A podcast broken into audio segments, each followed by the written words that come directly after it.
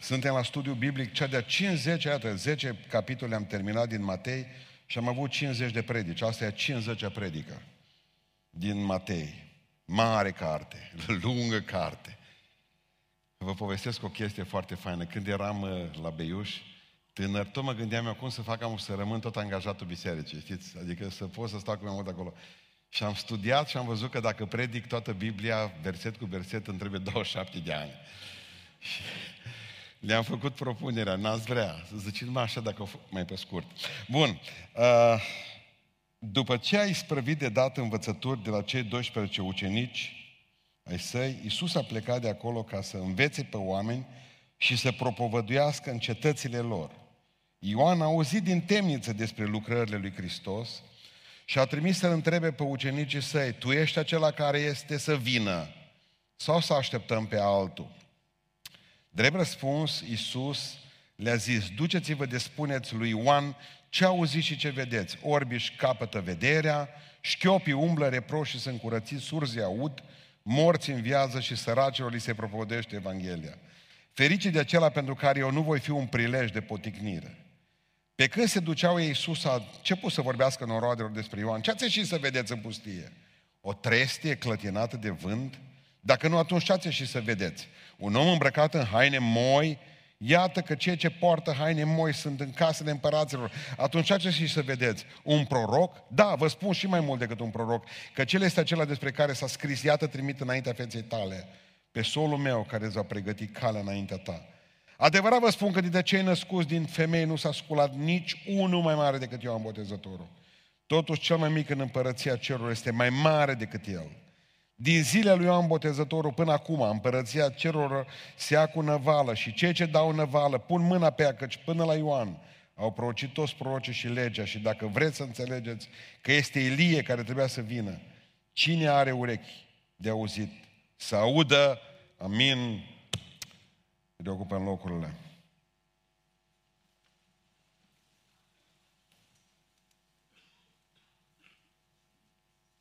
Nu mai știu în ce an, prin 1400 s-a făcut împărțirea Bibliei pe capitole. Știți că a fost scrisă fără semne de punctuație și fără capitole, cum avem noi astăzi și fără versete. Noi ne spunea la școală că împărțirea Bibliei pe capitole și pe versete a fost făcută de un bărbat și care avea foarte mult de lucru, că era și predicator, un bun, fin cunoscător al cuvântului lui Dumnezeu. Omul ăla și când mergea pe cal, ă, avea hârtiile de la Biblie ca să poată să împartă ăsta. Și zice, povestea rectorul nostru, fratele Trandafir Sandru, de multe ori zicea că îi sărea, știți, ă, creionul, uitați, ce o sări creionul clar în ă, capitolul 11, pentru că versetul întâi, normal e din capitolul 10, ultimul verset, al capitolului 10 și normal capitolul 11 începe doar de la versetul 2. Bun. Dar dureros este versetul 3 și a trimis Ioan Botezătorul pe doi dintre ucenicii lor să întrebe despre Isus Hristos. Să-i spună Domnule așa, Tu ești Mesia sau să așteptăm pe altul? Sau să așteptăm pe altul? Ce se întâmplase? Ioan Botezătorul era în temnița Maherus, de lângă Marea Moartă. Un an și jumătate a stat în temnița lui Irod. Irod Antipa avea un frate, Filip. Filip se căsătorise cu una femeie ciudățică și cert este că Filip era mai mult plecat de acasă și până la urmă Ăsta a pus ochii pe cumnată sa, Irod Antipa, pe femeia asta ciudată. Și au hotărât până la urmă ca să divorțeze și au și făcut lucrul acesta să se căsătorească. Ioan Botezătorul n-a suportat ideea acestei căsătorii totalmente nebiblice. Și s-a dus și a început să strige la împărat și a spus, ești o nenorocit. Și tu și femeia asta. Apropo, fac o paranteză, veți vedea câteva capitole mai încolo că femeia nu a uitat asta. Și până la urmă avea să-și piardă capul, Ioan Botezătorul, nu unui dans. Dar asta e o altă poveste, că cineva mă întreba odată cât valorează un sfânt. Depinde. El a valorat Sfântul ăsta Ioan Botezătorul cam un dans. Atât. Nu mult. Sfinții la ora actuală nu valorează foarte mult în ochii lumii acestea. Ei bine, Ioan era în temniță, descurajat, decepționat. Iisus nu se mișca cum a vrut el, auzea tot felul de, mai ales când ești închis, auzi tot felul de lucruri care se întâmplă afară, cu care nu ești de acord. Ioan Botezătorul deja trăia ce trăise Toma la Paști, îndoială. Și mai să întrebe, eu nu pot ieși afară, dar pleacă doi dintre ucenicii mei. El avea foarte mulți ucenici care au plecat după Isus Hristos. Chiar El le-a trimis. Gândiți-vă numai ce salt dureros de la iată mielul lui Dumnezeu care ridică păcatele lumii. La ziua aceasta fatală în care tu trimiți doi oameni să întrebi sigur ești tu mielul care ridică păcatele lumii? Sau să așteptăm pe cineva? Părerea mea că cine nu s-a îndoit vreodată în credința lui nu a avut o credință zdravănă. Pentru că 100% credința adevărată merge cu zile de îndoială. Pentru că atunci când avem de-a face cu un om care stă numai pe vârf, de fapt, pe vârful credinței, sau așa zice el că stă pe vârful credinței, întotdeauna mi s-a părut că am de-a face cu un mincinos. E bine, Iisus Hristos vine și spune, în momentul în care au auzit oamenii, bă, săracul Ioan, fiți atenți ce zice acolo în temniță, că nu mai are credință. Și Iisus Hristos, și primul lucru pe care îl vedem în seara aceasta, este lauda pe care Iisus Hristos o aduce lui Ioan. În momentul ăla, zice, pe când se duceau ei, Iisus a început să vorbească în norodele despre Ioan. El le spune, Ioan, uitați, le spune Iisus Hristos celor doi oameni, duceți-vă și spune lucrurile astea și vom vedea imediat ce le-a spus Iisus Hristos. Dar norodele au zis, bă, noi n-am mai întâlnit nepocăit ca ăla, mă. Și Iisus Hristos îi sare și apărarea și începe să laude și spune în versetul 7, pe când se duceau ei, Iisus a început să vorbească norodelor despre Ioan. Ce ați ieșit voi să vedeți în pustie? O trestie clătinată de vânt? Ioan nu e așa. Ce înseamnă trestia clătinată de vânt? Ați văzut o grămadă, cei care ați copilărit pe la sate, țineți minte că în capetele satelor erau locuri în care era trestie. Cum bătea vântul? Eu era o figură de stil a unui om care nu-i... Deci dacă Isus ar fi trăit astăzi, nu mai zicea despre trestia de uh, bătută de vânt. Adică ar fi zis ceva despre sondaje. Ce ați ieșit să vedeți astăzi? Un om care nu mai e în sondaje? Un om care nu mai are voturi? Ce ați și să vedeți astăzi? Un om care nu mai dă nimeni like? Așa s-ar fi exprimat Iisus Hristos. Credeți că omul ăsta e interesat de like-urile voastre și face ceva nu pentru că el crede, ci pentru că are nevoie de like-uri? Credeți că de fapt face tot ce trebuie ca să uh, stea bine în sondaje? Mi-aduc aminte odată un, un, un uh, predicator, un preot, un măr și-a zis la biserică, am trei predici. 1, 2, 3, ne-au arătat. Zice, o predică e, de 2500 de ron, o predică e de 1000 de ron și o predică e de 500 de ron. Deci facem colect acum, cântăm o cântare și văd eu apoi pe care o predic. Ați înțeles? Funcție de cât iasă, dar nu predicăm de ce, de exemplu, aș predica pe 2500, când mie nu mi-a numai 500 de ron. De ce? Ei bine, Ioan nu era așa. Ioan nu avea trei predici, avea numai una singură, că dacă avea trei predici, îi rămânea capul pe umeri. Bă, nu te lua de ăsta, mă, că Irod e împăratul, mă. Nu te lua de el, lasă că sunt o grămadă care trăiesc în păcat. Iete de ei din biserică de la tine. Vorbește despre ea. Nu mai zicea Ioan, nu se poate să trăiesc așa, pentru că împărăția mea, lucrarea mea, e toată țara asta de la pustie și până în Ierusalim. Nu se poate să trăiesc așa, pentru că oamenii de obicei au nevoie de predicatori care să-i facă să, care să predice ce vor ei să audă. Feriți-vă de predicatorii ăia. Ce ați și să vedeți, ce Domnul Iisus Hristos? O trestie bătută de vânt? Voi credeți că Ioan nu-i tare pe picioare, pe poziție? Păi dacă nu era tare pe picioare, pe poziție, nu era în pușcărie, mă. Era în senat. Era în parlament.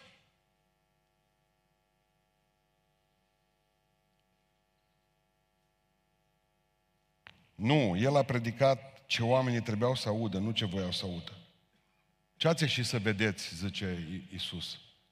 Un om îmbrăcat în haine moi, Zice că avea o, o mantie aspră de... Săraci nu aveau haine moi. Hainele moi erau pe bani atunci. Ați crezut că vine unul cu mașină tare, cu avion, cu nu știu mai ce, cu îmbrăcăminte, cu scumpă, cu tot ce are. Asta ați crezut? Ați crezut că asemenea predicator este Ioan care se uită la fața omului și automat îi scarpină pe bogați? Vă rog frumos, veniți pe primul rând aici. Ați crezut că vrea să-și facă campanie electorală ca să fie ales protopop de Ierusalim? Asta ați crezut despre Ioan și vine și spune Iisus Hristos, Domnul nostru. Zice, nu e așa, vă spun eu că nu e așa. Nu este mai mare profet ca el născut vreodată din femeie. Păi să, te, să spună Iisus lucrurile astea? Să spună Domnul despre tine că nu există proroc mai mare, om mai mare născut. Deși, zice Domnul Iisus Hristos, dă cu puțină apă pe Ioan și zice, totuși, cel mai, cel mai mare din, împără, din, cel mai mic din împărăția cerului va fi mai mare ca el acolo. De ce? Problema este alta. Ioan era între cele două testamente, nici cu vechiul, nici cu nou. Iisus Hristos a spus, nu El lumina. Ioan a spus, nu eu sunt lumina. Dar nouă Hristos ne-a spus, voi sunteți lumina lumii. De aceea cel mai mic dintre voi, aici, e mai mare decât Ioan Botezătorul. Deși, zice Iisus Hristos, niciodată istoria n-a dat un om care să stea mai drept decât omul acesta. Dragilor, știți ce vreau să vă spun în după masa aceasta? Că nu căutați niciodată laudele de la oameni. Căutați-le de la Dumnezeu. Nu contează ce zic oamenii despre voi, contează ce zice Dumnezeu. Ce ați și să vedeți, ce Iisus Hristos, o trestie clătinată, bătută de vânt, un om îmbrăcat cu haine moi, un tip de predicatori, așa cum îl credeți voi, o generație întreagă a mea a trebuit să se conformeze, pentru că ăștia nu suportau decât un fel de pantaloni. În momentul în care aveai blugi pe tine, la satana blugi. Credeau că, de exemplu, dacă nu ești într-un anumit fel, nu ești băgat într-un anumit... Ce ați și să vedeți? Un om în șablon? Zice la un moment dat Iisus Hristos.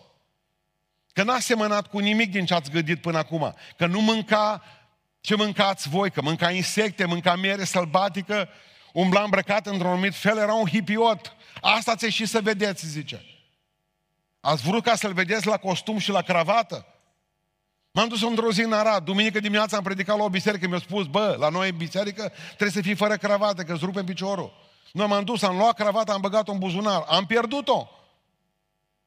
Seara m-am dus la o altă biserică, tot în Arad, câteva sute de metri mai încolo, două, doi kilometri. O zis, la noi numai cu cravată. Bag mâna în buzunar, nu-i. Avea și o nenorocit de costum pe mine că numai o cravată se potrivea la el, așa culoare avea.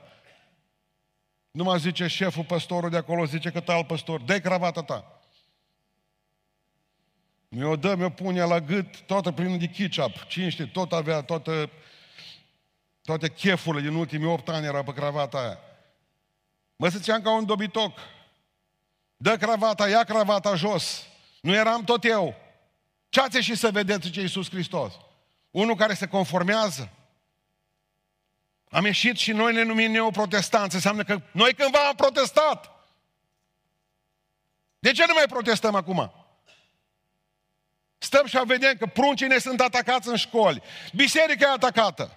Am tăcut din gură. Capul plecat, sabia nu-l taie. Ce ați ieșit să vedeți ce Iisus Hristos? Căutați ca să fiți plăcuți oamenilor. În momentul în care vom fi plăcuți în oradea oamenilor, înseamnă că suntem morți spiritual. Suntem terminați. Lumea iubește ceea ei. Noi tot vrem să facem pe plac lumii. așa e?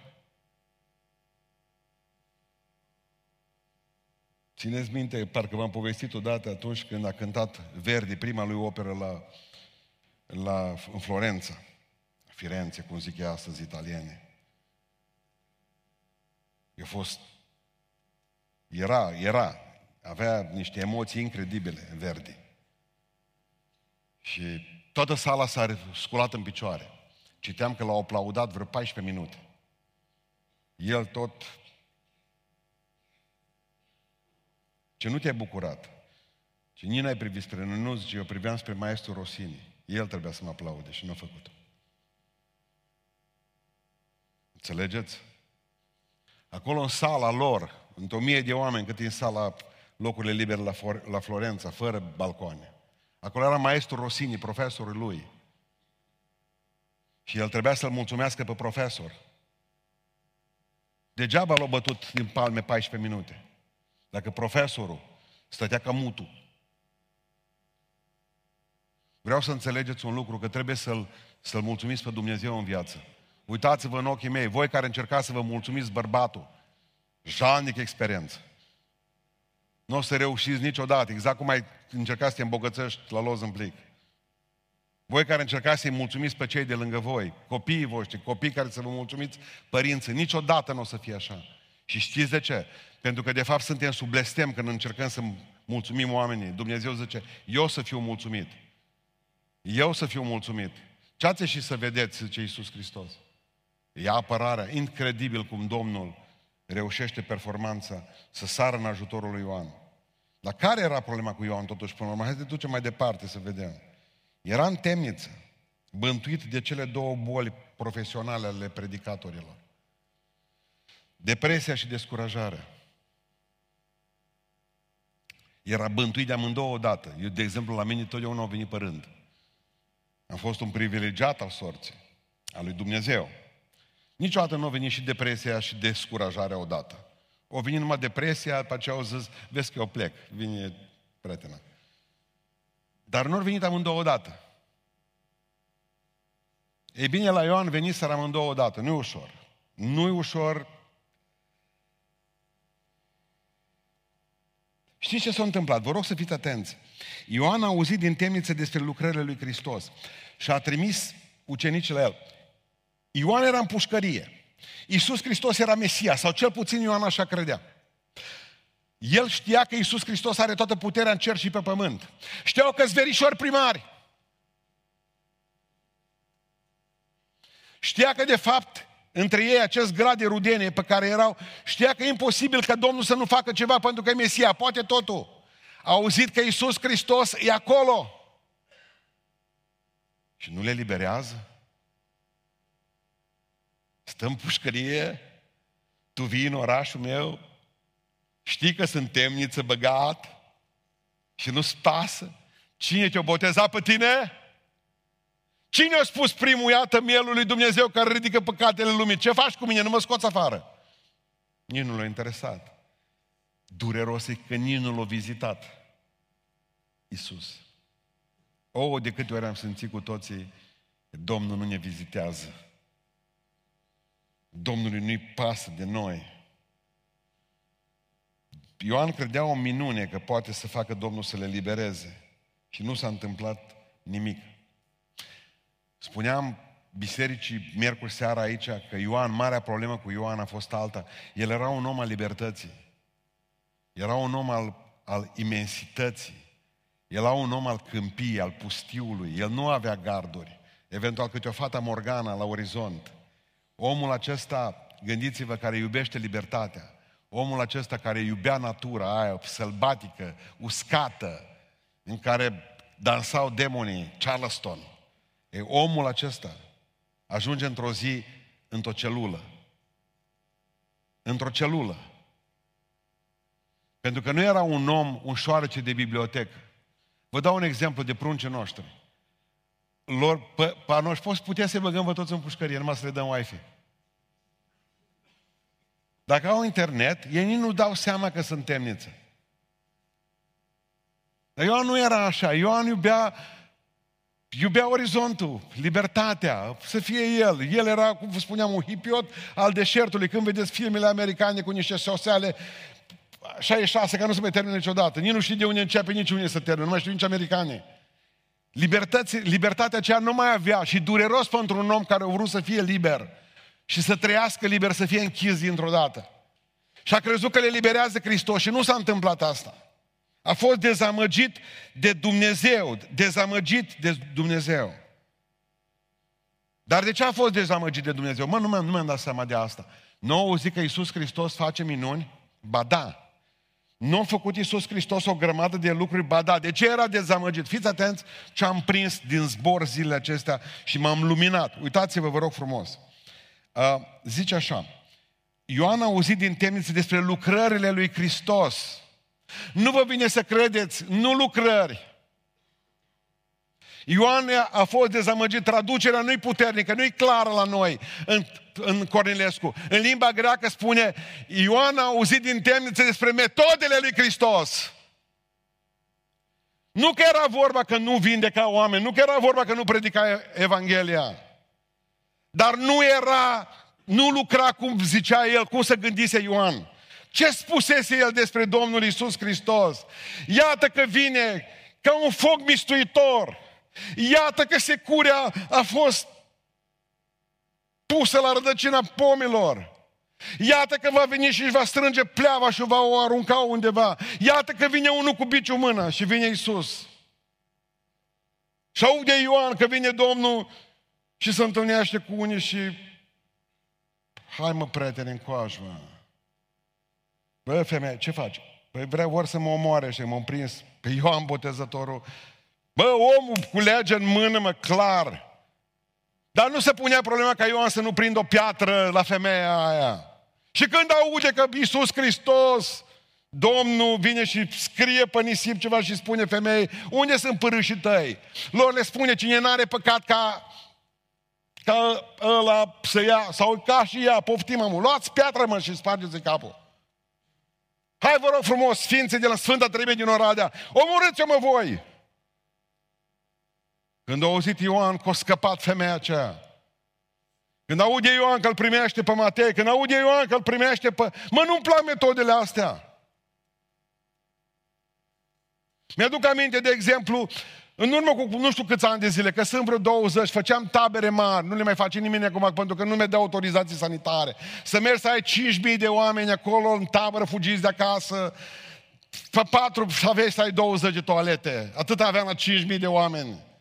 Era tot toaletă 8 km de pădure. Stânga, 8, dreapta, 10 nu mai care. Cu prapuri au venit în fața noastră pocăiță și ortodoxi împreună, n-am mai văzut așa simbios atunci. Toți erau împotrivă, zăpăciți tineretul acesta, e nenorociți. Ce mai voiau? Că au început să, să dăm drumul la pantomime, că le mai plăceau, făceam tot felul de chestii. De nu vă spun, anateme, biserici s-au făcut pe, pe noi război, ne-au nenorocit, ne-au pus, ne-au blestemat cu psalm citiți în dărăpt, ca la noi în Bihor. Știți ce le-a spus atunci? Din păcate am avut dreptate, nu trebuia să prorocesc aia. Va veni generația și generația aceea, vreau să vă spun că e salvată toată. E generația care 35 de ani, acum 40. E generația aceea care, pe care, pe umerii care stă biserica. Îs ei care aduc bani în biserică, ei care muncesc în biserică. Pentru că i-au salvat cineva atunci și le-au vestit cuvântul Lui Dumnezeu și acolo departe în pădure. N-aveau internet, n-aveau nimic. Toți săreau pe noi, că nu ne-a dat Dumnezeu biserici și atunci le-am prorocit. O să vină vremea în care nu o să mai fie tineri nici în biserică și nici în cort. O să murim încet. Sigur, cu o generație care scrolează. Atât mai fac. Și le se distrug, cum spuneam dimineață în Beiuș, sinapsele neuronale. Pentru că viteza cu care ei scrolează la 5 ani e prea mare față de capacitatea de asimilare a creierului. Și pușcă, tună, Exact în zona unde avem afectivitatea lor. Nu e așa, doctore? Rămân fără afecțiune, doctore, rămân fără dragoste. Mă privesc ca pe un părinte, ca pe ceva care doar am făcut să aduc sămânță și să crească el. Îmi spun oamenii să uite fix la noi. De ce au luat băiatul din Belgrad pistolul și o pușcat pe tăți, fără ca să aibă cel mai mult, mai mic tre- cea mai mică tresărire. De ce? Nu mai au afecțiune, nu mai au dragoste. De aia sună la 112 și ne dau pe mâna poliției pentru că i-am luat în brațe. Vin vremuri grele peste noi. Vin vremuri grele peste noi și tot timpul îi, îi pușcăm pe ăștia că nu ne plac metodele lor. Ce ne trebuie nouă pantomimă? Ce ne trebuie nouă tobe? Am pierdut o generație, sunt o grămadă de biserici care nu mai au tineri, pentru că nu au pus o nenorocită de chitară pe stativ. Metode, astea sunt metode. Că noi am prins într-un fel, noi am avut fanfară. Nu mai vor să cânte la fanfară, amin. Nu mai vor. Nu-i mai generația aceasta. Trebuie să știu cum le duc Evanghelia mai departe. Că deja nu mai citesc nimic. Deci trimite emoticoane unul altuia, nu mai zice sunt trist. Pricepeți? Fac așa. E trist. Atunci când are un cap galben și are niște fumuri, sunt nervosă. Nu mai scriu. O să vorbească cu profesorii, cu profesorii, cu învățătorii noștri. O să vorbească în curând prin semne. Nu mai au respect față de nimic, nu mai au respect pentru profesori, nu mai au respect pentru părinți, nu mai au respect pentru păstori, trec pe lângă tine și nu spun ziua. De fapt, ei nu mai pot avea emoții, ei nu mai pot avea sentimente, ei nu mai pot avea nimic pentru că sunt distruși, creierul e distrus, e făcut praf. Și atunci mai vorbiți mie de metode? Exact cum spunea Ioan, supărat pe tine, Hristoase, Dumnezeule. Pentru că tu nu lucrezi cu vreau eu. Unde-i focul promis? Unde-i secura promisă? Unde-i pleava aruncată în foc? Ce, de... ce lucrezi așa? Vii tu să spui că trebuie să întoarcem ră... obrazul?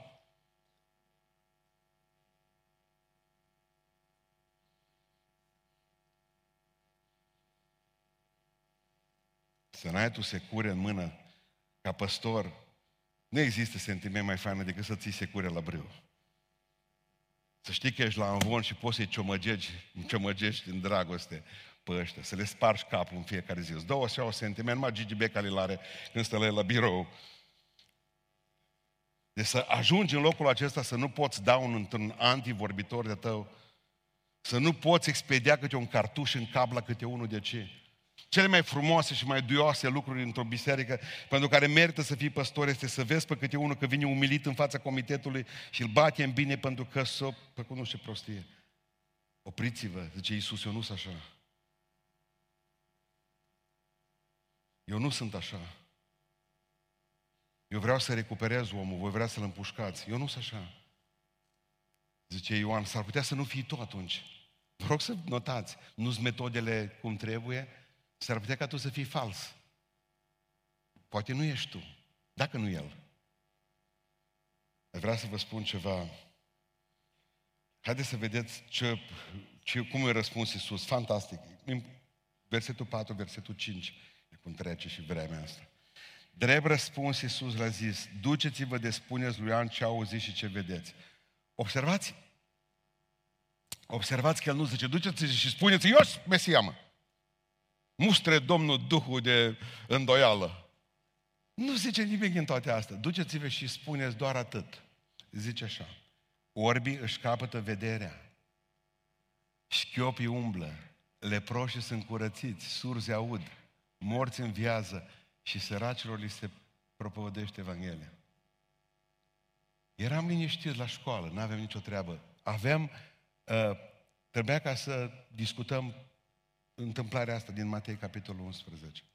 Nu mă aud că zice proful nostru, uh, deci noi la Pentecostal nu vorbeam că dacă, mă, dacă eram la baptiști, să zic, să fie auzit din gura baptiștilor normal. Dar ascultați, interpretarea acestor două versete.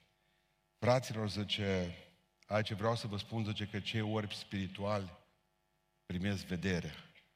Ah. Deja am început să mă clatin.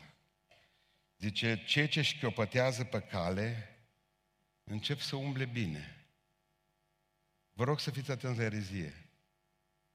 Aici leproșii care sunt păcătoși, păcătoși, că nu, lepra e păcatul, sunt curățiți. Observați cum mergem tot mai rău. Aici zice, e vorba despre cei morți spiritual, când face pustan chemare și îi cheamă, dintr-o dată Domnul înviază simțea mai rău erezia. Săracii, zice, în duh, sunt îmbogățiți. Măi!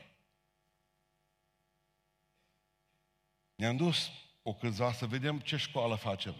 Să vedem tabla. Și la tine tot Pentecostal scrie și la noi. Fraților, Iisus nu spune asta. Iisus spune simplu, când veți predica Evanghelia, veți avea însoțirea puterii lui Dumnezeu și a semnelor și a minunilor.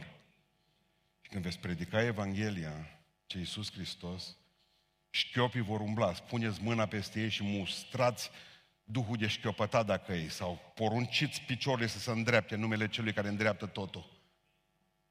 Și veți învia morții și Pavel exact asta a făcut și Petru exact asta a făcut.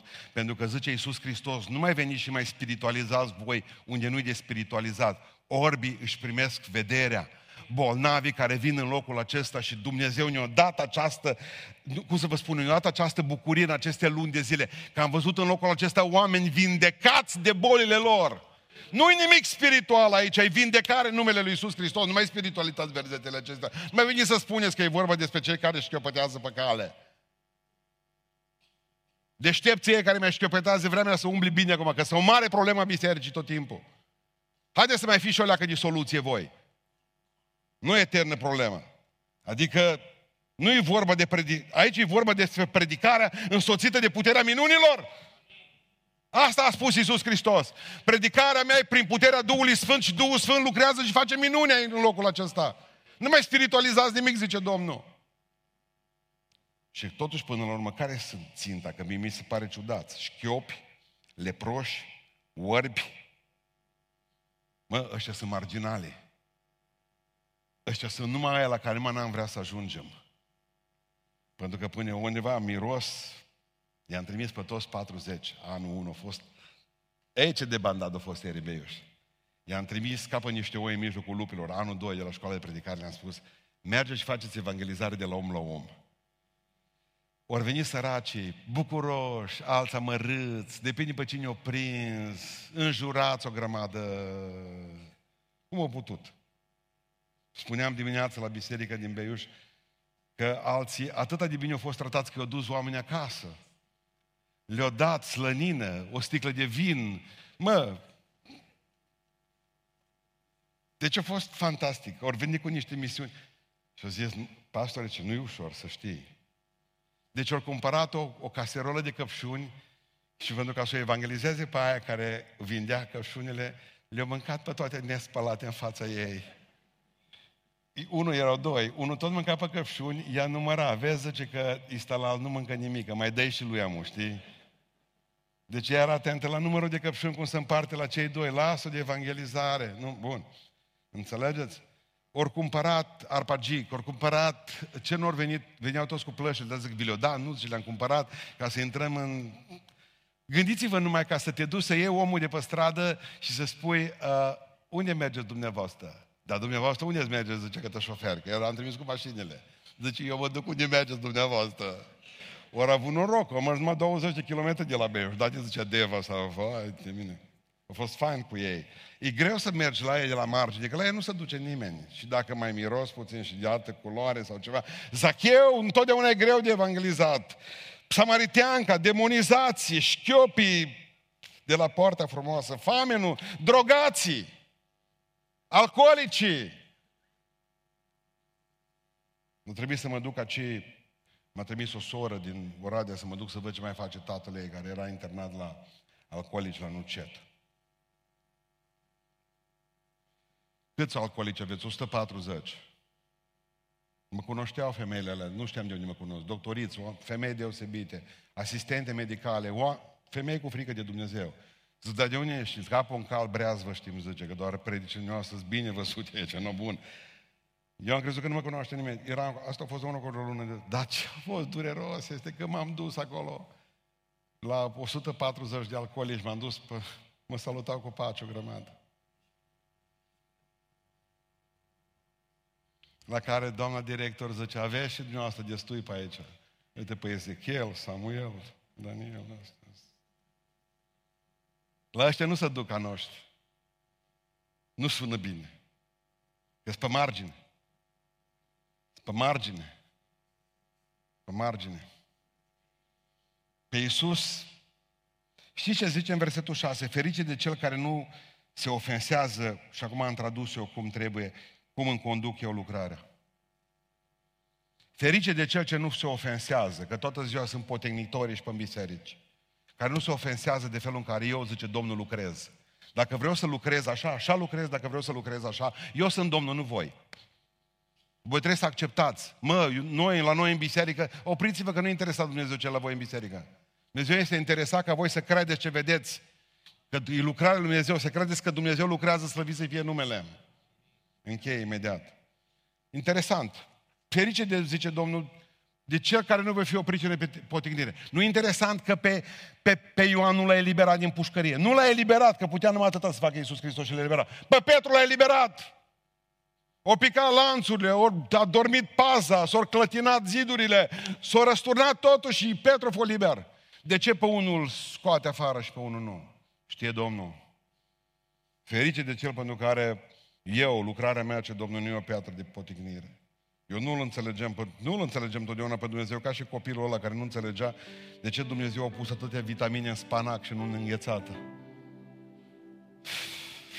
Ce fain ar fi să fie înghețată plină cu vitamine și să n-aibă nici zahăr în ea.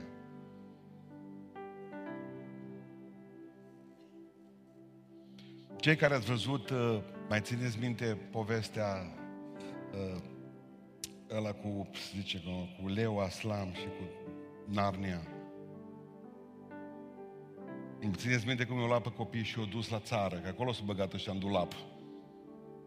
I-au luat din Londra și i-au dus, că bombardau neamți în Londra în prostie atunci. Și mi-aduc aminte de o întâmplare, nu mai știu că a fost în film sau am citit în carte.